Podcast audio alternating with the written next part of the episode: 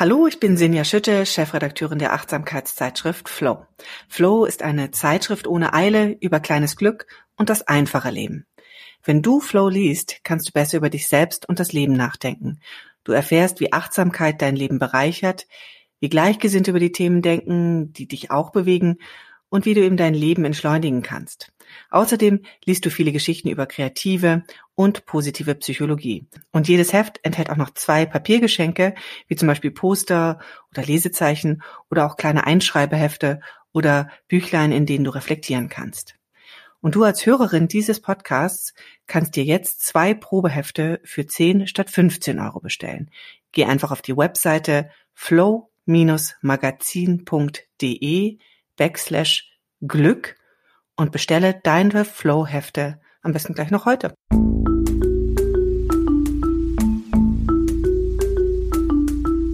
Verstehen, fühlen, glücklich sein mit Sinja Schütte und Boris Bornemann.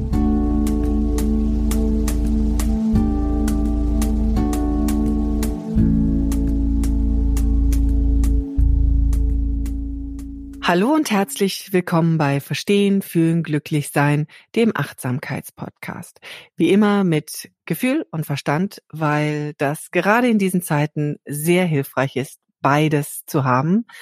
Und hier gibt es natürlich auch immer eine ganze Menge von beidem. Und mit dabei sind Dr. Boris Bornemann, der mir heute hier in Berlin auf äh, dem Bildschirm gegenüber sitzt. Er ist Neurowissenschaftler und Kopf und Stimme hinter der Achtsamkeits-App Balloon. Hallo Boris. Hallo Sinja. Und äh, Sinja sitzt bei sich zu Hause in ihrem Homeoffice in Hamburg.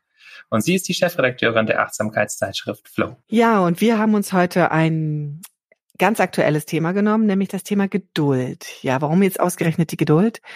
Weil Boris und ich das Gefühl haben, dass gerade große Ungeduld herrscht. Ungeduld, dass es alles wieder so sein soll wie früher und wann es dann endlich wieder losgeht und wann wir alles wieder öffnen und überhaupt uns geht es nicht schnell genug zurück in unser altes Leben.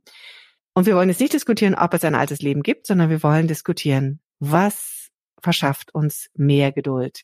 Wie kriegen wir das hin, dass wir geduldiger werden. Boris, und das ist der Moment, wo ich den Ball immer zu dir spiele.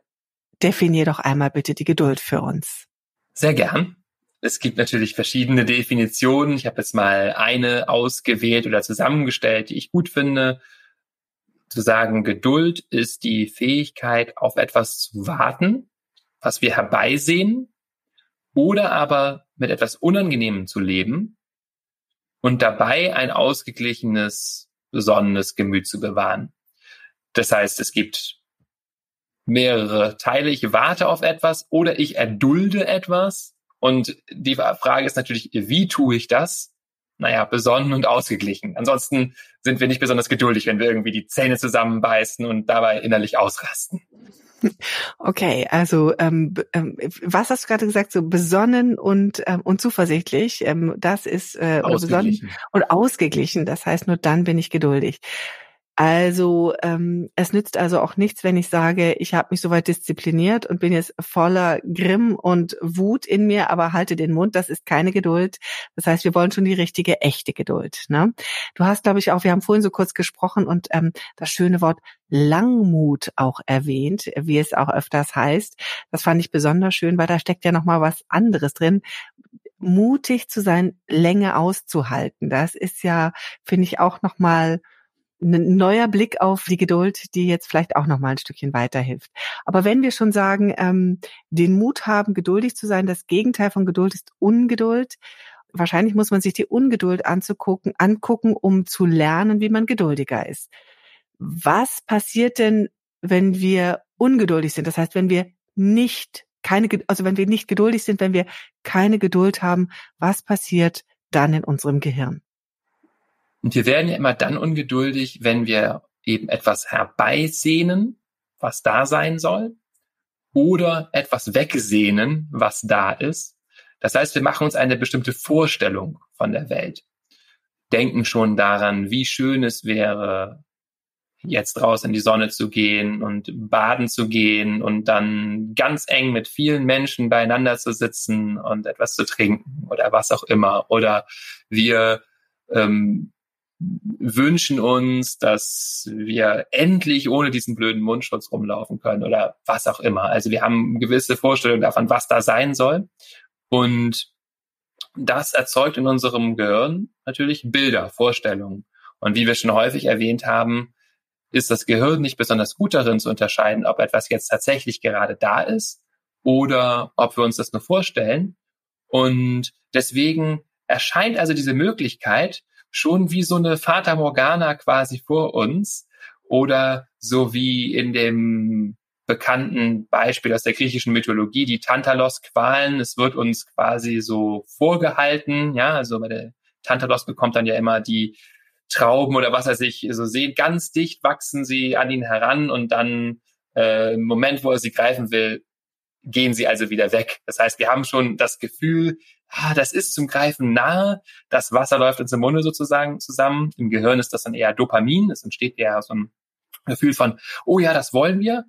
Und dann entsteht natürlich unmittelbar die Frustration, weil wir das nicht haben können, weil das eben nichts ist, was tatsächlich da ist, sondern nur etwas, was wir uns vorstellen. Verstehe ich dich richtig, dass schon alleine die Vorstellung, dieser Wunsch, dass es da wäre, in unserem Gehirn verarbeitet wird, als wäre es da und deswegen entsteht die Frustration?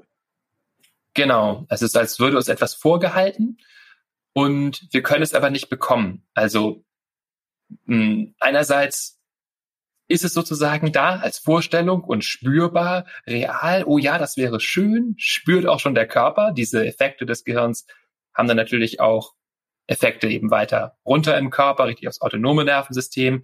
Der ganze Organismus stellt sich schon darauf an, ah ja, jetzt in den Urlaub und dann kommt sozusagen die Realität, springt es in einen anderen äh, Modus oder wird eben wieder bewusst. Aber tatsächlich ist es ja so, und daraus entsteht so eine Spannung. Und Spannung, haben wir hier auch mal besprochen, ist quasi Stress. Das Wort äh, Spannung oder Stress kommt ja von stringere, von spannen. Es entsteht eine Spannung zwischen dem, was sein soll, was wir haben wollen und dem, was tatsächlich ist. Das ist ganz interessant, weil wir haben das Thema, glaube ich, schon mal ähm, äh, besprochen, wie das Gehirn funktioniert, wenn es sich solche Vorstellungen macht. Und das ist so ein bisschen die Kehrseite, weil wir nutzen das Gehirn ja auch manchmal, um eine positive hm, Idee uns zu machen, Vorstellung zu machen, um uns positiv zu motivieren. Und das ist sozusagen die Kehrseite davon, dass ähm, das Gehirn sich manchmal selbst motiviert, indem es sich eine gute Vorstellung macht und uns dann ungeduldig macht. Aber ähm, wenn ich also jetzt diese Ungeduld spüre, dann bin ich ja hin und her gerissen. Und ähm, wie reagiere ich denn oder wie reagiere ich denn idealerweise in dem ersten Moment darauf?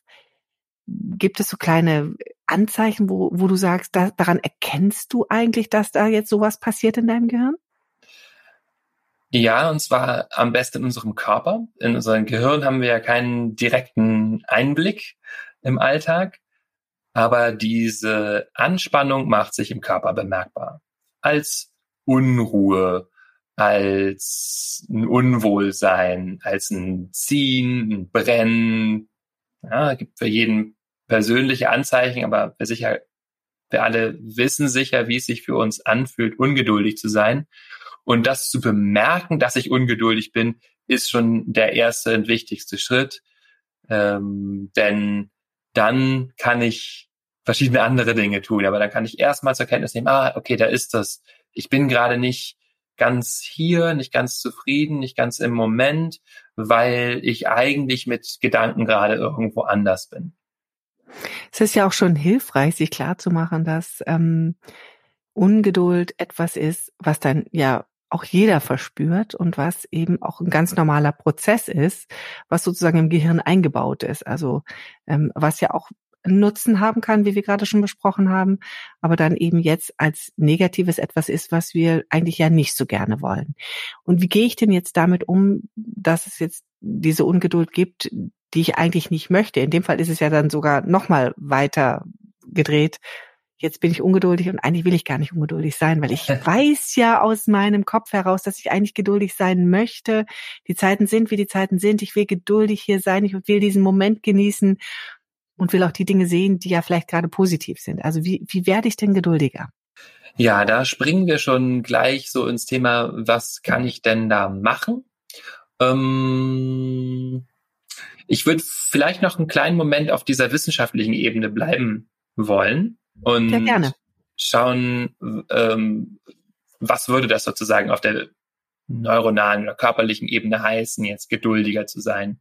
Und zwar würde das heißen, diese getrennte, disparate Aktivität eben zu erkennen, die wir gerade besprochen haben. Also auf der einen Seite bin ich hier, auf der anderen Seite ist da diese Fantasie. Nachdem ich das erkannt habe, kann ich irgendwie diesen Konflikt lösen, sozusagen. Ähm, und zwar am besten natürlich, indem ich in den gegenwärtigen Moment komme. Das ist eine Möglichkeit, diesen Konflikt aufzulösen. Und das geschieht im Gehirn über die sogenannten exekutiven Funktionen. Also äh, das sind sowas wie ähm, also Funktionen, die im frontalen Teil unseres Gehirns liegen und die im Gehirn auswählen. Also es sind Fasern im Gehirn, die vor allen Dingen die Funktion haben, bestimmte Kreisläufe, zum Beispiel den Vorstellungskreislauf, zu unterdrücken oder andere Kreisläufe, zum Beispiel das Atemspüren, das Hiersein, anzufeuern. Und diese Funktion ist sozusagen das, was wir auf wissenschaftlicher Ebene als ein wichtiges Substrat, ein unterliegendes organisches Teil von Geduld sehen können, dass sich diese Funktionen ausbilden. Und das kann man wirklich schon im, in jungen Jahren zeigen. Schon mit äh, wenigen Lebensjahren unterscheiden sich Menschen darin, inwiefern sie das können, diese exekutiven Funktionen ausüben, Belohnungsaufschub zu leisten, zu sagen. Ähm, und da gibt es diesen berühmten Marshmallow-Test zum Beispiel, äh, der eben zeigt, ja, wie gut kann ich, kann ich mich zurückhalten, ein Marshmallow zu essen? Können wir gleich nochmal vielleicht mehr im Detail drüber sprechen. Und diese Fähigkeit, das schon in jungen Jahren zu können, sagt eben auch vorher, wie gut wir später ähm, Frustrationen überstehen können, uns disziplinieren können, sagt sogar auch akademische Leistungen vorher und so weiter. Das bedeutet, dass es angeboren ist, habe ich das richtig verstanden? Also wenn man das schon in sehr jungen Jahren sehen kann, ist das dann etwas, was einfach da ist? Ist man der Typ, der geduldig ist und ist man der Typ, der ungeduldig ist? Ähm, nee, das heißt es nicht unbedingt. Also es gibt wie bei allen Persönlichkeitseigenschaften auch einen gewissen erblichen Anteil, aber es ist sehr stark von meinem Elternhaus auch abhängig wie stark ich Geduld da erlernt habe. Also da gibt es mittlerweile auch viele Studien, die das zeigen, wie sehr das Vorleben von Geduld und die Fähigkeit, Belohnungen aufzuschieben, sich quasi auf die Kinder überträgt. Ähm, das hat man eben vielfach untersucht an so Tests, die ähnlich sind wie dieser Marshmallow-Test. Und ich erkläre ihn einmal kurz, damit alle Hörerinnen, die ihn nicht kennen, hm, Genau, der Marshmallow-Test, sehr beliebt. Und das vor Augen haben ähm, wurde schon in den 60ern entwickelt, gibt es in verschiedenen Varianten, aber mit dem Marshmallow ist er irgendwie am eindrücklichsten, weil so ein Marshmallow irgendwie lecker, zuckrig und süß ist und eine Belohnung, die uns allen einleuchtet, dass die für Kinder attraktiv ist. Da werden Kinder also in einen Raum gesetzt und sie bekommen einen Marshmallow. Und dann sagt der Versuchsleiter ihnen, du kannst jetzt, ich werde jetzt diesen Raum verlassen und du kannst dieses Marshmallow entweder sofort essen oder du isst ihn nicht und wartest eine Viertelstunde. Wenn ich dann wiederkomme und du hast ihn noch nicht gegessen, dann kriegst du noch einen zweiten Marshmallow. Ähm, und das schaffen eben einige Kinder und andere Kinder schaffen es nicht.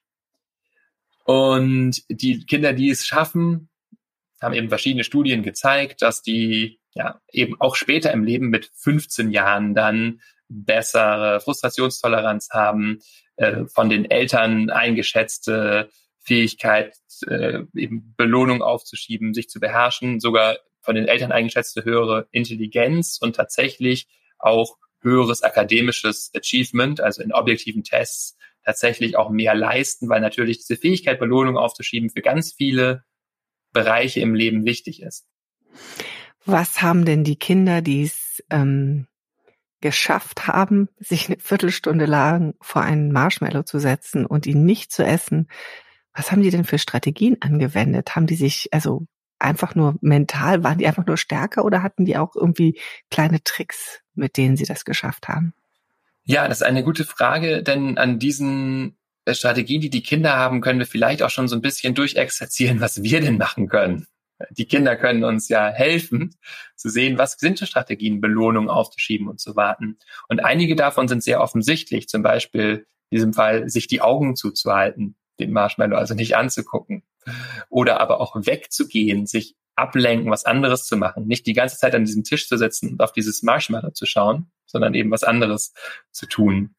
Wenn man äh, Kinder fragt, äh, sagen sie auch, äh, sie haben intensiv daran gedacht, wie, wie schön es sein wird, zwei Marshmallows zu essen. Das ist also schon eine sehr elaborierte, sehr komplexe Strategie, aber eine mentale Strategie, die uns ja auch helfen kann zu sehen, ah, das Umgekehrte von dem, was ich gerade gesagt habe, also nicht nur im Moment zu sein und mit den Qualen zu sein, oh, ich möchte, ich möchte, ich möchte was anderes, sondern sich vorstellen, ah, wenn ich jetzt warte, dann wird es sehr, sehr schön. Also wieder, wie du es am Anfang gesagt hast, die gute Seite unserer Vorstellungskraft zu nutzen und sagen, ich stelle mir das jetzt intensiv vor, wie schön das wird und konzentriere mich so darauf, dass ähm, ja, mich das einfach antreibt zu warten. Ähm, das sind so Strategien, ja. Das ist ähm, ja bei einem Marshmallow finde ich ist es total einleuchtend. Da kann ich mir das alles sehr sehr gut vorstellen. Ähm, abgesehen davon, dass ich Marshmallows nicht mag, aber ich stelle mir einfach eine andere Süßigkeit vor. Ähm, und aber also die Schwierigkeit entsteht ja da, wenn man das jetzt transferieren soll in das normale Leben. Da geht es eben nicht um Marshmallows, auf die man warten soll. Und es geht auch nicht nur um eine Viertelstunde, sondern es geht um einen längeren Zeitraum. Wenn wir jetzt gerade an die Situation denken, in der wir uns befinden, in dieser Corona-Krise, ähm, wo wir alle das Gefühl haben, naja, das kann jetzt noch Wochen gehen, das kann Monate gehen, ähm, das kann auch sogar in einem Zeitraum zwölf Monate und mehr sein, so dass wir das Gefühl haben, das Licht am Ende des Tunnels gar nicht zu sehen. Das heißt, jetzt ist eigentlich interessant, und das wäre meine nächste Frage an dich, wie transportiere ich oder wie transferiere ich diese Geschichte, äh, diese Strategien mit Augen zuhalten etc in unsere jetzige Situation? Wie kann ich mir, wie kann ich Geduld trainieren? Ähm, gibt es kurzfristige Methoden? Gibt es langfristige Methoden? Was hättest du da für Vorschläge? Und bestimmt gibt es auch achtsame Meditationen und Methoden, die uns dabei helfen. Genau, also der Königsweg, das behaupte ich jetzt einfach mal, ist natürlich Meditation. Aus verschiedenen Gründen, denn in der Meditation lernen wir im Hier und Jetzt zu sein. Und das hilft uns wahnsinnig dabei, eben nicht immer in die Fantasien zu gehen, sondern wirklich hier zu sein, zu spüren, wie fühlt es sich an, jetzt hier zu sein, auch sich die Fragen zu stellen, was kann ich jetzt tun, was hat dieser Moment für ein Potenzial, was ist jetzt eigentlich ein Wunsch, hm, auch überhaupt zu merken, wenn ich ungeduldig zu werde, wenn ich ungeduldig werde und mich mir selber dann liebevoll zuzuwenden. Ähm, es geht aber auch darum, diese Geduld in Bezug auf den ganzen Weg der Meditation einzuüben oder diese Haltung zu kultivieren, wie wir es fast immer tun, wenn wir meditieren, weil es nur dann wirklich funktioniert als Weg, wenn wir Erwartungen ein bisschen loslassen und äh, das auch als Zweck in sich sehen und nicht nur um irgendwo hinzukommen, sondern eben geduldig sind auch mit unseren, mit dem, was in uns wächst und reift durch die Meditation. Gibt es denn eine spezielle Form der Meditation, die da jetzt vielleicht besonders darauf abzielt oder ist es einfach jede Form der Meditation, die ja immer sozusagen mit dem Moment und im Moment ist? Gibt es da also klappt es mit jeder Meditation oder hast du spezielle Formen, die du empfehlen würdest? Im Grunde klappt das mit jeder Meditation, denn was entscheidend ist, ist hier die Haltung, die ich mir selbst gegenüberbringe bei der Meditation und die ich dem gegenüberbringe, was dabei entsteht und in mir aufkommt. Also wenn ich zum Beispiel einfach da sitze und auf den Atem achte, Atem spüre und dann kommt der Gedanke auf, wie schön es wäre, dies zu tun oder das zu tun oder ein Gefühl von Ärger oder Frustration. Und dann damit zu sitzen in einer liebevollen, annehmenden Haltung, zu merken, das ist jetzt da. Gleichzeitig auch in einem Wissen, ich muss mich damit jetzt nicht beschäftigen, ich kann jetzt auch weiter hier sitzen, den Körper spüren, den Atem spüren, dem einfach Raum geben, das zu fühlen. Und diese Offenheit, die wir eben in der Meditation einüben, egal was wir für ein Objekt, für einen Fokus haben, die hilft wahnsinnig diese Weite und äh, dieses diese erlaubende und loslassende Qualität auch mit in den Alltag zu bringen. Ja, und es ist ja auch vielleicht ganz schön ähm, ähm, in der Meditation, wenn man sich, wenn man durch die Meditation geführt wird, ähm, ist es ja häufig die Frage nach dem Motto, was spürst du gerade? Und dann einfach vielleicht auch mal zu erkennen, aha, das ist Ungeduld. Mhm. Und das auch zu, ähm, zu benennen und dann eben auch zu sagen, es ist in dieser Phase total normal, ungeduldig zu sein und wie sich Ungeduld vielleicht in dem Moment äußert und ähm, was man sich ersehnt und warum einem genau das fehlt. Und da hineinzudenken, das ist sicherlich der richtige Ansatz. Aber du sprachst es gerade schon an, es ist der Königsweg ist die Meditation. Aber es gibt auch noch andere Wege. Welche würdest du uns denn noch vorschlagen? Mm. Wir können natürlich auch bei anderen Tätigkeiten bewusst Geduld kultivieren. Was ich zum Beispiel sehr schön finde, ist, sich um Pflanzen zu kümmern. Ähm, hat auch gute Tradition im vor allen Dingen Zen-Buddhismus in China und in Japan, sich um Gärten zu kümmern. Denn dabei erfahren wir, was es heißt, geduldig zu sein. Wir pflegen und hegen die Pflanzen beständig und kümmern uns um sie. Und sie versorgen uns auch jeden Tag mit kleinen Freuden. Ein neues Blatt ist gesprießt, vielleicht geht eine Knospe auf. Manchmal sehen wir auch, oh, was da jetzt alles schon gereift ist im Laufe der letzten Wochen, wenn wir so zurückdenken. Aber es geht eben alles sehr, sehr langsam. Und äh, der Impuls an diesen Blättern und an den Pflanzen zu ziehen, der ist fruchtlos. Das erfahren wir alle, wenn wir das tun. Ich habe gerade hier bei mir zum Beispiel äh, hier zwei Meter von meinem Mikrofon entfernt steht eine kleine Passionspflanze, also eine Pflanze, die dann zu einer Passionsblume wird. Ähm, das hat schon vier Monate gedauert, bis dieser zweite Samen aufgegangen ist. Es waren 30 Samen, sind nur ähm, drei davon aufgegangen. Eine ist nach einem Monat aufgegangen die zweite so nach sechs Wochen. Und dann habe ich den großen Fehler gemacht zum Thema Geduld, zu sagen, die wachsen wirklich sehr, sehr langsam. Und bei uns auf der Terrasse ist so schöner Sonnenschein. Ich stelle die jetzt mal raus. Daraufhin ist äh, ein, eine Pflanze so sehr verbrannt, dass sie ähm, eingegangen ist. Hat mich die Lektion gelehr gelehrt nochmal, du kannst die Dinge nicht beschleunigen, äh, das wächst jetzt sehr, sehr langsam. Aber ich freue mich jeden Morgen, wenn ich da hingehe und diese Pflanzen angucke und sehe, hier ist ein kleines bisschen, hat sich etwas getan. Und das können natürlich auch andere Tätigkeiten sein, um das vielleicht nochmal abzuschließen.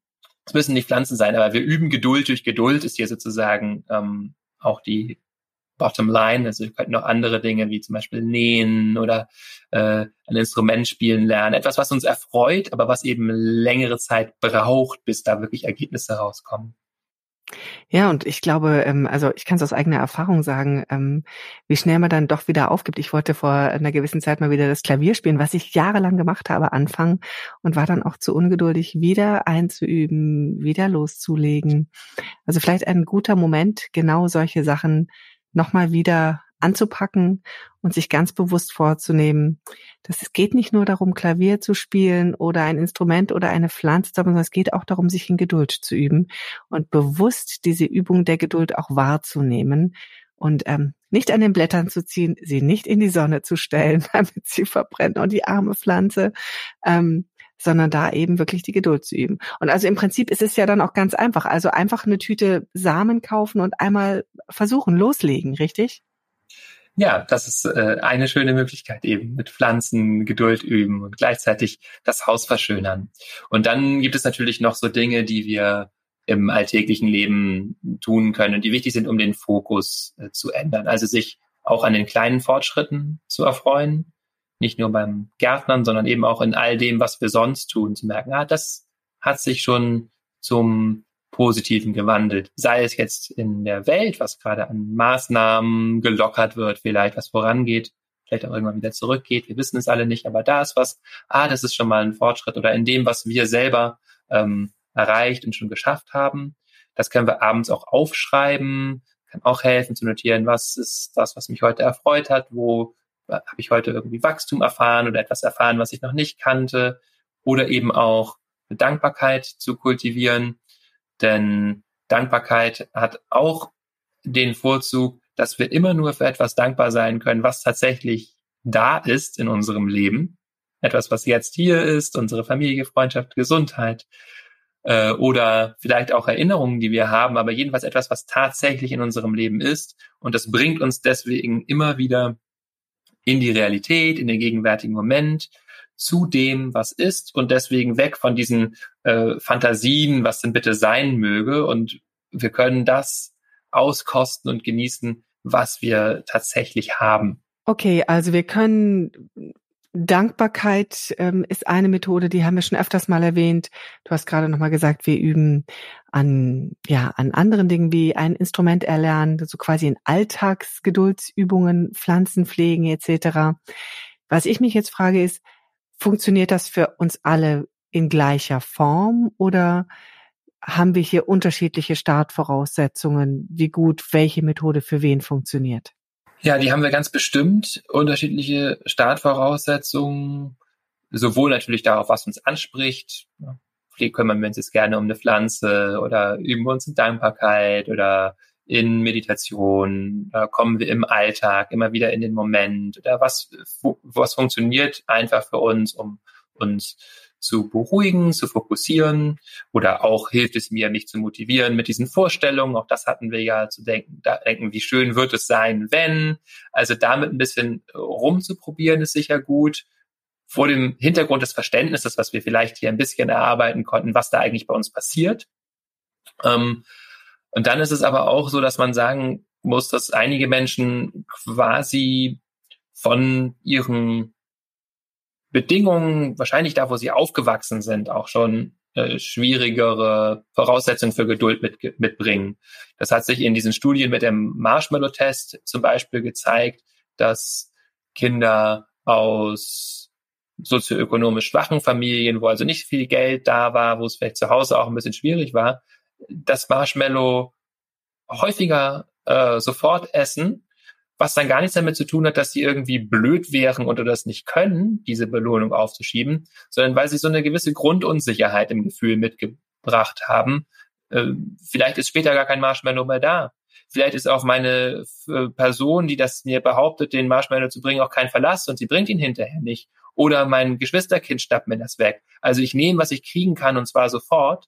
Und das habe ich mir so angewöhnt und das macht das bei dem Marshmallow-Test jetzt schwierig auf, auszuhalten oder zu warten. Und das kann auch im späteren Leben schwierig sein, dass ich das gar nicht so gelernt habe, ähm, nicht von der Hand in den Mund zu leben, weil das ist, das ist, was mir vorgelebt wurde oder weil ich es auch eine Zeit lang musste. Und dann ist es natürlich eine Situation, wo ich besonders viel mh, hm, Liebe und Fürsorge brauche für mich selbst, um mich in diesen schwierigen Momenten, wo ich sehr, sehr ungeduldig bin, zu halten. Aber das ist ja ein sehr schöner Hinweis. Das heißt, ähm, ich glaube, ihr, die uns zuhört, könnt euch das sicherlich jeder ähm, also ein bisschen hinterfragen, was ist da so mein Background, wo komme ich her? Und das ähm, hilft uns wahrscheinlich allen ein bisschen, es deutlicher zu machen oder besser zu verstehen, warum wir vielleicht an der einen oder anderen Ecke geduldig oder ungeduldig sind ähm, und am Ende üben müssen wir es dann trotzdem alle.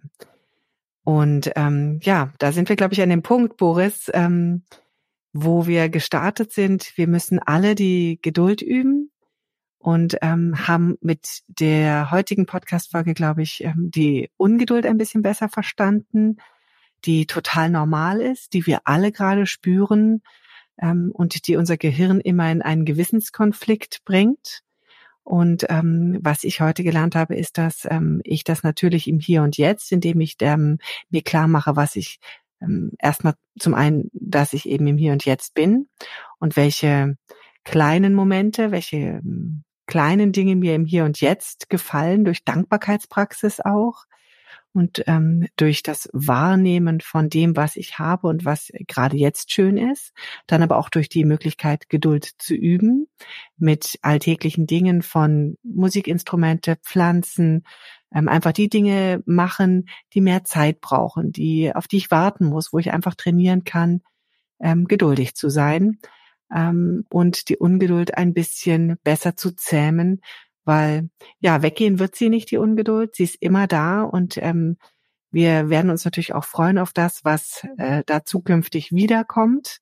Auch noch eine Methode, die kann man hier auch noch mal am Ende sagen, sich sozusagen darauf ähm, zu freuen, was da ist und das zu imaginieren und sich vorzustellen und im positiven Sinne sozusagen ähm, das, was wir nicht haben, zu nutzen.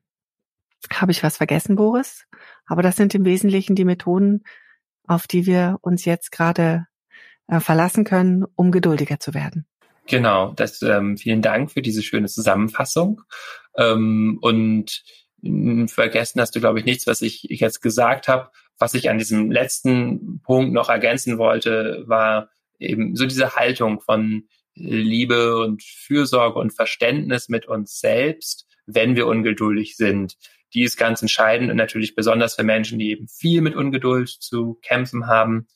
Da kann es auch helfen, sich vorzustellen, wie würde denn jetzt eine gute Freundin, ein guter Freund mit mir reden in dieser Situation? Gibt es vielleicht Vorbilder für mich, die äh, besonders geduldig sind? Was würden die zu mir sagen? Also versuchen, innere Ressourcen zu aktivieren, um mich zu halten und zu unterstützen, wenn ich merke, ich werde gerade total unruhig und hibbelig und ich kann vielleicht nicht tatsächlich mit jemandem reden, der mich in den Arm nimmt und sagt, das verstehe ich und es ist jetzt auch nervig, sondern äh, diese Person und diese Begegnung, die wir aber in uns tragen, für uns zu aktivieren, uns zu fragen, was ist jetzt eine hilfreiche Haltung, wie kann ich jetzt mit mir reden äh, und mit mir umgehen, dass ähm, ich mir trotzdem eine angenehme Zeit machen kann, auch wenn es gerade so diese Reibereien und dieses Unangenehme in mir gibt. Also freundlich und verständnisvoll zu sich selbst zu sein und da auch gerne mal den inneren Freund aktivieren. Auch sicherlich sehr, sehr hilfreich. Ja, und ähm, glaube ich auch auf jeden Fall vielleicht noch ganz schön am Ende. wenn man dann ein bisschen geduldiger ist, jeder kleine Erfolg, den dann auch einfach wirklich genießen und verstehen. Ja, das ist jetzt die neu gewonnene Freiheit der Geduld. Ja, das war's dann für heute. Vielen Dank fürs Zuhören. Vielen Dank, ähm, dass ihr wieder mit dabei wart. Ihr könnt uns natürlich gerne wieder ein paar Sternchen geben in der Podcast-App von Apple. Da freuen wir uns drüber und vielleicht auch viele andere, die dadurch dann die Möglichkeit haben, diesen Podcast zu finden. Und wir freuen uns auch über euer Feedback unter der ähm, E-Mail-Adresse podcast at balloonapp.de. Da lesen wir immer wieder rein und nehmen uns auch immer vor oder nehmen uns eure Themen auch vor und bringen die dann gelegentlich und immer wieder hier in diesen Podcast ein. Vielen Dank auch an dieser Stelle mal für eure vielen Zusendungen. So, das war's.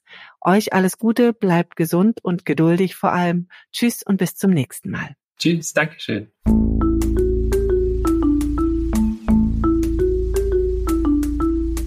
Verstehen, fühlen, glücklich sein mit Sinja Schütte und Boris Bornemann.